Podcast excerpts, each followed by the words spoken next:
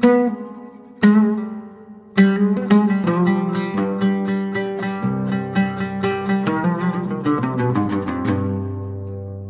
أن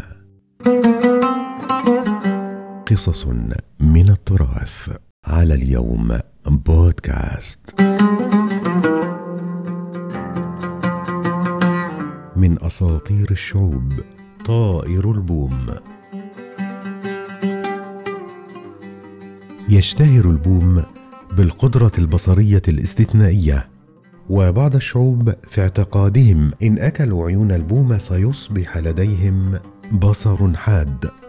كما في الهند وإنجلترا يؤكل بيض البوم بعد طهيه إلى أن يصبح رمادا وذلك لنفس السبب وهو الحصول على البصر الحاد. كما يعتبر البوم علامة الموت عند كثير من الثقافات.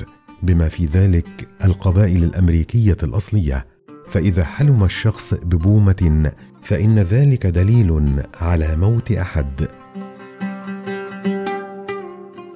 ومن المعروف أن البومة لديها قدرة مذهلة على تحريك عنقها وتدويره بطريقة رائعة في جميع الاتجاهات. ومن هنا يعتقد أنه إذا دار شخص ما حول شجرة تقف عليها بومة فإنها سوف تتبعه بعينيها وتدور برأسها مرة بعد المرة حول الشجرة حتى ينقطع عنقه.